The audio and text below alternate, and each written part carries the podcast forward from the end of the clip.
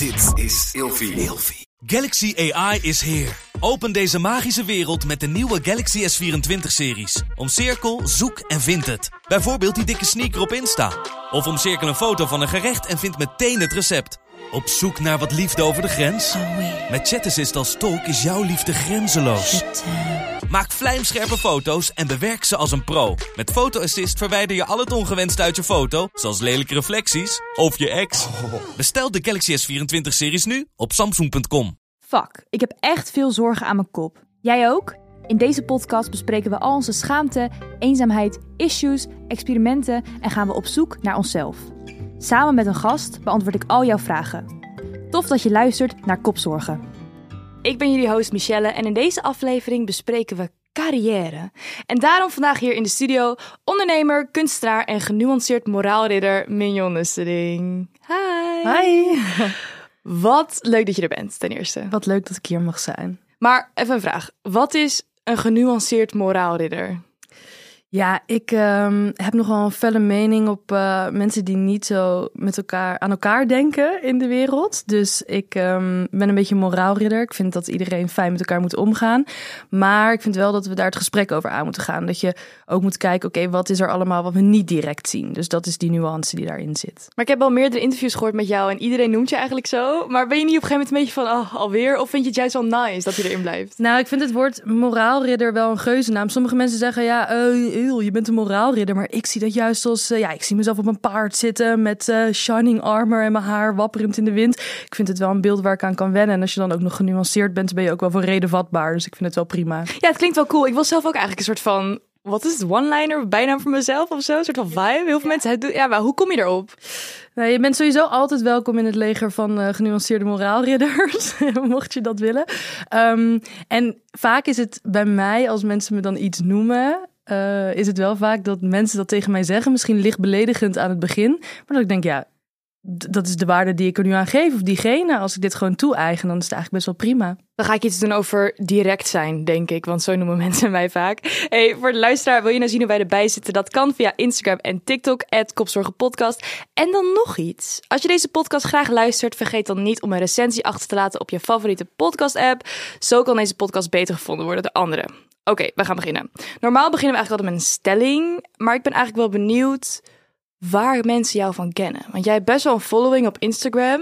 En ik heb jou helemaal gestalkt van begin tot eind. Maar ja, weet je, je bent natuurlijk kunstenares, je onderneemt, je bent een soort van influencer. Of je bent eigenlijk geen influencer. Maar ja, wat is jouw ding? Waar volgen mensen jou, jou om? Ik denk dat ik dat echt niet weet omdat ik denk dat sommige mensen me juist kennen van Instagram. En die denken, nou, die kunst waar ze het altijd over heeft, dat neem ik er maar bij. Mm, andere mensen denken misschien, oh ja, ik volg haar echt om door kunst. Die influencer-achtige dingen neem ik erbij. Dus ik denk dat dat zo divers is dat, uh, dat ik eigenlijk niet één ding heb waar je van, me van kunt kennen. Nee. Maar hoe is dat ooit begonnen dan? Um, ja, dat is wel, dan komen we al bijna meteen bij carrière uit. Want ik heb gewoon geen uh, true calling in life. Dus het is niet zo. Tuurlijk was ik wel ooit kleuter en ooit puber. En heb ik ooit gedacht: ik wil dit worden of ik wil dat worden. Of brandweerman of wat dan ook.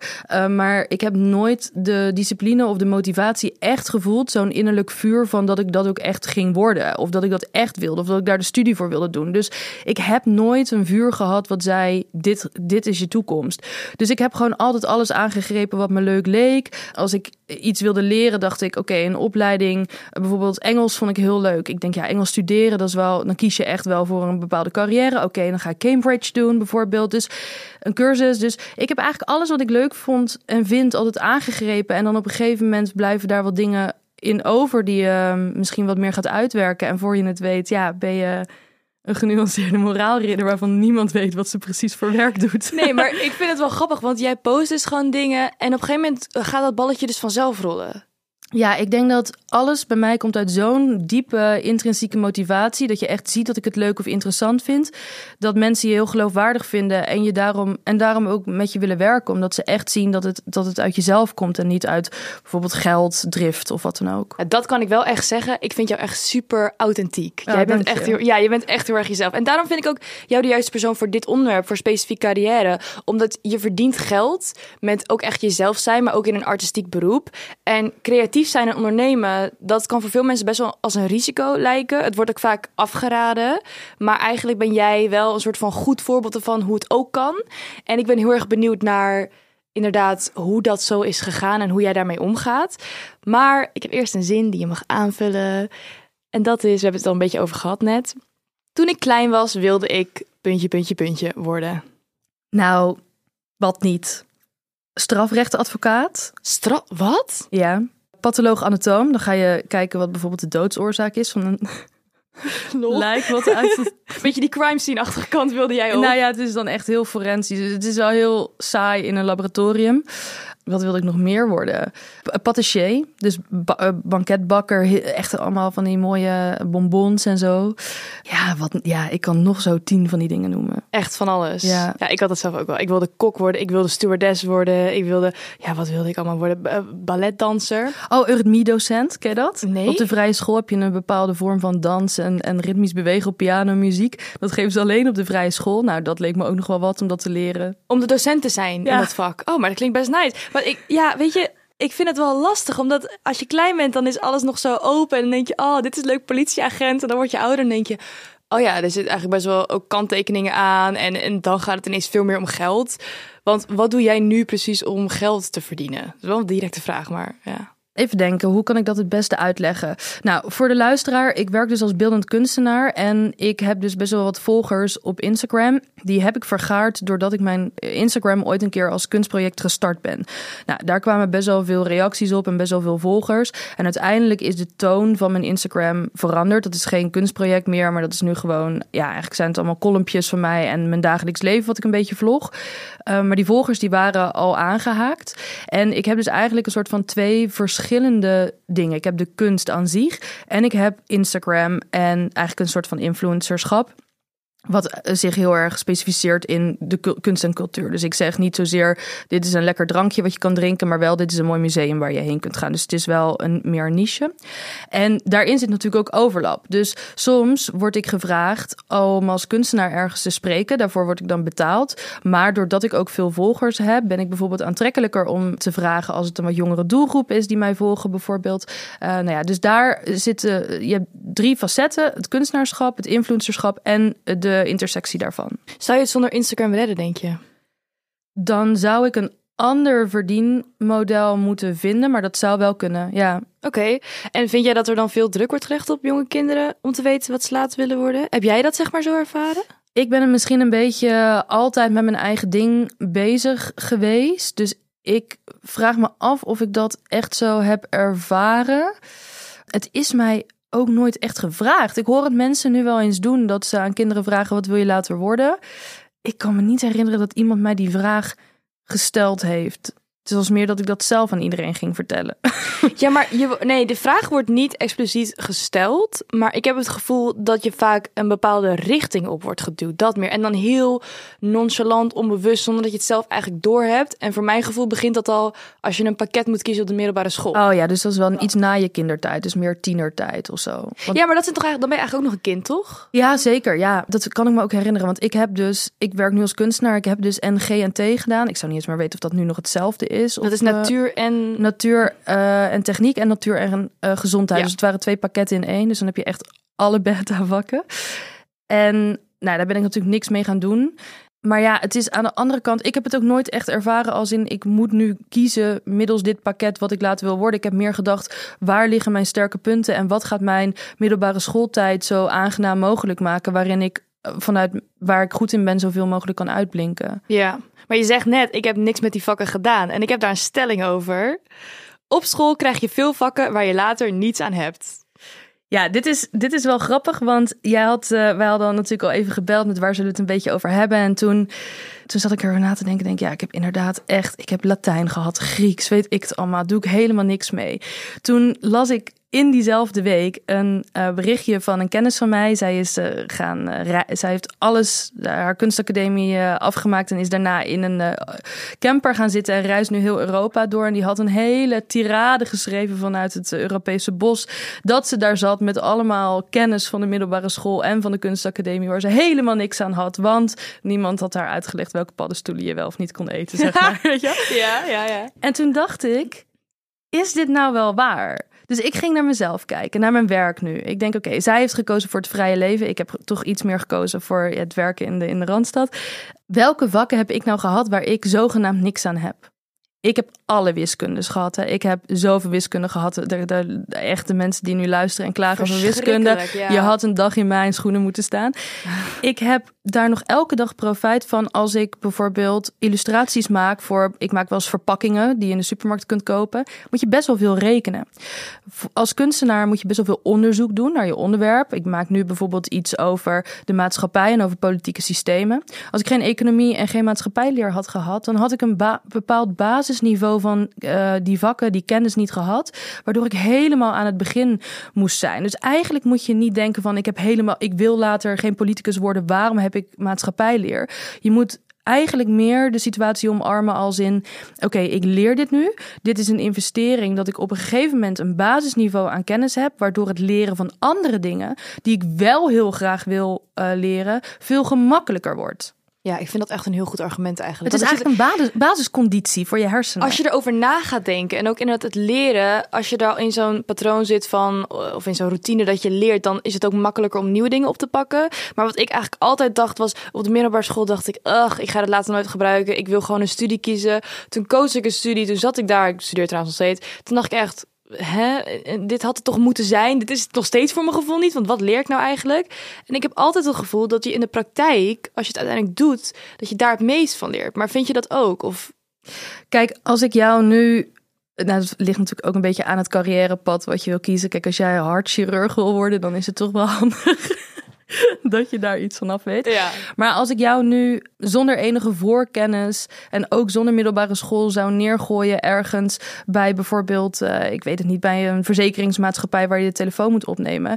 Ja, als jij niet een bepaalde cijferreeks kan onthouden of je weet niet hoe een bepaald systeem werkt, dan wordt het echt wel heel lastig. En alles, ja, sommige dingen kun je inderdaad over twijfelen of je het echt nodig hebt. Maar ja, ik ben een keer verdwaald geraakt op een, op een um, Duitse piste, omdat de skiliften niet meer gingen. Ja, ik was toch wel blij dat ik een bepaalde basiskennis had, waaruit je kan beginnen. Weet je wel, als je dan Google Translate gebruikt, dan weet je wel, oh nee, dit gaat helemaal niet de goede kant op. Of oh ja, dit klopt ongeveer wel, dit zal diegene wel begrijpen om mij van deze piste af te krijgen. maar, maar krijg je dat dan van school of gewoon überhaupt van de ervaring van het leven? Nee, doordat ik dus zeg maar eh, drie jaar Duits heb gehad, was mijn kennis wel zo goed dat ik mezelf van een piste kon redden. Want anders had ik. Dus ja. ja, je weet pas wat je eraan hebt op het moment dat je met die kennis geconfronteerd wordt. En als je dat niet heel bewust doet, ja, dan ga je gewoon door het leven en dan denk je, ja, hoe vaak gebruik ik mijn Duits nou eigenlijk? Maar ja. Ja, maar uiteindelijk ben je wel ondernemer geworden. Dus je bent wel gewoon van het doen, aanpakken, je bent niet, zeg maar, administratief of, of, of wat zeg je, ja, wiskunde. Komt alles bij elkaar, hè? Ja. Als ondernemer. Ik ben wel blij. Dus je gebruikt die kennis nog steeds ook in wat je nu doet? Nou ja, als ondernemer moet je alle dingen die stom zijn aan een bepaalde baan moet je ook zelf doen. Bijvoorbeeld je administratie of de acquisitie, dus het werven van bijvoorbeeld klanten. Nou ja, dan zijn bepaalde social skills of bepaalde economische kennis van hoe zit een bedrijf in elkaar of zo. Ja, dat is toch wel, um, wel handig. En dat, ja, dat, dat gebruik je dan ondanks dat je denkt, ik doe er niks mee, gebruik je dat toch echt wel? Ja, want iedereen wil tegenwoordig voor zichzelf werken, heb ik het idee. ik dacht dat ik dat ook wilde tot ik hier kwam. En ik dacht dat ik ga voor mezelf. En fucking vet, mijn eigen baas. Nou, als ik mijn basis zie werken, dan denk ik wel, oh, uh, wat je denkt van, oh, ik kan lekker zelf invullen wanneer ik wat doe. Maar uiteindelijk zit je hoeveel uur in de week te werken? 60? Dat is nog meer dan een 9 tot 5 baan. Maar als je dan doet wat je echt fucking leuk vindt, dan is het het waard. Wat vind jij, wat vind jij daarvan? Ja, ik, uh, voor mij is het natuurlijk al Kijk, als kunstenaar denk je eigenlijk heel de dag door, bijvoorbeeld. En alle, alles waaraan je denkt, of alles waarover je zeg maar een beetje zo zit, zit na te denken als je over het water heen kijkt, dat telt ook al bij je werk. Dus ik denk dat ik echt nul vrije uren heb in die zin. Want ja, ik ben, al, mijn, ik ben mijn werk en mijn werk is mij. Maar als je dus die innerlijke drive hebt en je voelt echt dat, dat je doet wat je wilt, dan, en dat kan ook in loondienst, hè, dan denk ik dat werken echt heel erg leuk kan zijn. Ja, kan het ook in loondienst? Ik ken wel mensen die echt heel erg genieten van hun loondienstbaan. Ja, zeker. Maar ja, ik heb toch het gevoel dat je dan, als je onder iemand werkt, ben je nooit voor mijn gevoel volledig vrij in wat je doet. Maar dat is mijn perceptie Oh ervan. nee, ook als ondernemer ben je niet altijd vrij in wat je doet. Want je hebt te maken, nee, want je hebt wel te maken met klanten. Je kan op een gegeven moment wel tegen iedereen zeggen: sorry, maar we viben niet, we stoppen ermee. Eh, maar je zult toch echt ook op een bepaalde manier geld moeten verdienen. Dus het is ook een karakterkwestie, denk ik. Je moet ook wel, ja, je moet wel ook dienstbaar kunnen zijn. En je kan wel tegen iedereen nee zeggen en een product maken wat, wat bijvoorbeeld een consument koopt. Dat je wat minder te maken hebt met opdrachtgevers. Maar ja, helemaal vrij zijn. Dat is toch meer, denk ik, een mindset, omdat je dat echt helemaal op papier kan terugzien. Ja, Ja. Zeker als je bijvoorbeeld eh, als illustrator werkt. Kijk, nu werk ik als, als kunstenaar. Dan heb ik iets meer vrijheid. Dan maak ik echt helemaal autonoom, heet dat, wat je dan wil maken. Maar toen ik nog als illustrator of als fotograaf werkte, ja, dan had ik gewoon een briefing. Dus dan kreeg ik gewoon van de opdrachtgever te horen wat ik ongeveer moest maken. En bij illustreren zeker. Dan krijg je correctierondes. Dan zeggen ze, kan je van die clown een, eh, een eh, eh, zebra maken? Ja, dan kan ik hoog of laag springen. Het zal soms toch echt moeten. Ja, en dat is dan wel echt kut. Soms wel, soms hebben ze gelijk, soms niet. Maar ja, in loondienst is dat niet veel anders, denk ik. Het is denk ik allebei wel hard werken. En ik denk dat als je dat goed doet, dan leer je dat al van jongs af aan. Want tijdens het voorbereiden van deze aflevering heb ik ook nagedacht over mijn bijbaantjes. Oh, en toen kwamen er Noem er eens een paar. Ehm, nou, ik heb bij een ijssalon gewerkt. Krant, oh, Krantwijk was de allereerste. Dat was echt verschrikkelijk. Ik weet niet of ik dat mijn kids later aan zou doen, maar je wordt er wel heel erg humble van. En bij de Appie gewerkt, eh, horeca gedaan, kledingzaken gewerkt. Ook een soort van bij een bedrijf gewerkt waar je dan af en toe ergens wordt geplaatst. Bij nou, dat was echt verschrikkelijk. Ik hoop dat ze me nooit willen sponsoren. Eh, ja, ik, ik weet niet, man. En Heb jij er veel gehad? Ja, ik heb wel een soort geleerd van mijn ouders dat als je ergens geld kan verdienen, dat je het in ieder geval even moet gaan proberen. Dus ik heb ook echt wel veel verschillende dingen gedaan. Ook wel eens gewoon korte dingen of zo. Dat het gewoon een klus was van, oh, er is nu voor twee dagen iemand nodig. Ja, echt van dingen verbouwen in huizen. Dat ik denk, wie dacht dat ik dit zou kunnen? En uiteindelijk kan je het altijd, want er is altijd wel iemand die, die het je leert of zo. Tot aan inderdaad horeca, wat ik iedereen kan aanraden. Want daarvan leer je echt veel. Je leert overzicht houden, je leert prioriteiten stellen. Je leert eh, beleefdheid. Ik vond in de horeca heb ik echt heel veel geleerd. Ondanks dat het echt helemaal niet mijn vak is. Waar ik echt zie dat mijn broertje een geboren barman is. Interesseert me geen reet wie er bij mij aan de bar zit. Maar toch heb ik daar heel veel geleerd. Ik ben ook visagist geweest op een porno set. Wat? Ja, ik heb echt heel veel verschillende Mocht je ook meekijken? Nou ja, er was dus de camera, of zeg maar de camera-opnames waren dan ergens anders en het was echt een soort casting. Dus ik moest heel veel mensen tegelijk opmaken. Dus er was heel weinig tijd voor mij om echt mee te kijken. Maar ja, ik heb wel echt heel veel verschillende dingen gedaan. Ja. Wow, ja, ik wilde. ik zat na te denken over mijn vorige stage. En ehm, ja, ik twijfel of ik dit moet vertellen in de podcast, want ik ben bang dat iemand luistert. En het was wel. eh, ja, We kunnen het er altijd uitknippen. ja oké, als ik me bedenk, dan knip het eruit. Kijk, weet je wat het is? Ik kan niet zo heel goed omgaan met autoriteit. En ik kan ook niet heel erg goed omgaan met eh, hiërarchie. En vaak bij bijbaantjes word je toch wel geconfronteerd met autoriteit. Want ja, wie ben je nou? Zeg maar, je bent net begonnen, je komt net kijken. En soms maken mensen daar wel eens misbruik van. Dat is overigens niet waar ik nu heen wil. Maar ik werd gewoon niet voor mijn gevoel uitgedaagd. Nou ja, kijk, het was coronatijd en we werkten thuis. En ik moest gewoon video's editen. En ik vroeg af en toe meer uitdaging, maar ik werd niet heel serieus genomen voor mijn gevoel. Al waren ze wel echt super lief voor me. Als je nu een beetje graaft in mijn socials, kan je al gelijk zien Dit moet je er gewoon allemaal nooit bij zeggen. ja, oké, nou ja, in ieder geval. wat ik dus af en toe deed, is dat ik dan in de middag gewoon dutjes ging doen. Oh, dit deed iedereen. Ja? Ja. Want wat ik dan deed, ik dacht, oké, het is 12 uur of zo, weet je wel. Ik dacht, ik ga nu gewoon lekker slapen, want ik heb gewoon even geen zin. En wat ik dan deed, is gewoon mijn telefoon aanzetten. En als iemand me dan belde en ik werd wakker, dan gaf ik mezelf even zo'n klap in mijn gezicht. En dan was van, hi, ja, wat, wat- alles goed, weet je wel. En dan, oh nee, en dat, ik vind dat echt niet kunnen Hebben ze eigenlijk. het gemerkt? Nee. Was je werk op tijd af? Ja. Nou, dan is er helemaal niks aan de hand. Ja? Vind je dat ook? Je had gewoon een beetje die ondernemerspirit in een stage. Ja, maar kijk, bij ondernemen, je stopt er iets in en je krijgt het er weer voor terug. Als ik in een loondienstbaan werk en ik moet allemaal werk doen voor iemand en eh, weet je wel, je, je ziet, er zit geen groei in of zo, dan raak ik zo gedemotiveerd, joh. Dus echt, ik kan, daar niet, ik kan daar niet mee omgaan. Ik kan mezelf dan niet motiveren en dan word ik zo'n slekker. Terwijl ik eigenlijk ik denk een van de meest hardwerkende personen ooit ben. Want ik zit altijd soort van in anxiety of ik het wel goed genoeg doe, zeg maar. Maar als dat gebeurt, nou, Ik zou me er niet te druk om maken. Jij hebt aangegeven wat je nodig had. Zij hebben niet daarop geanticipeerd. En dan, ja, een tutje kan wel. Ja, ik vind het wel mooi. Maar het, was wel, het voelde wel een beetje als dat ik dacht, nou, dit kan eigenlijk niet. Maar ik heb een vraag voor jou. We hebben het natuurlijk over carrière. En ik ben eigenlijk wel benieuwd naar, ja, jouw grootste faal als ondernemer. Wat was jouw grootste faal ooit? Denk er even over na, want die gaan we in de volgende aflevering beantwoorden. Dit was Kopzorgen voor nu en tot de volgende aflevering. Te vaak ja gezegd op dingen die eigenlijk niet goed verdienden. Het is tot een punt gekomen waar ik niet eens meer mijn duo durf te openen en nachten aan het piekeren ben. Oh god, wat moet ik zeggen? Ik wil dat dit bedrijf ziet dat ik leuk ben. Nee, ik ben het helemaal waard. En dit bedrijf mag blij zijn dat ik hier kom solliciteren.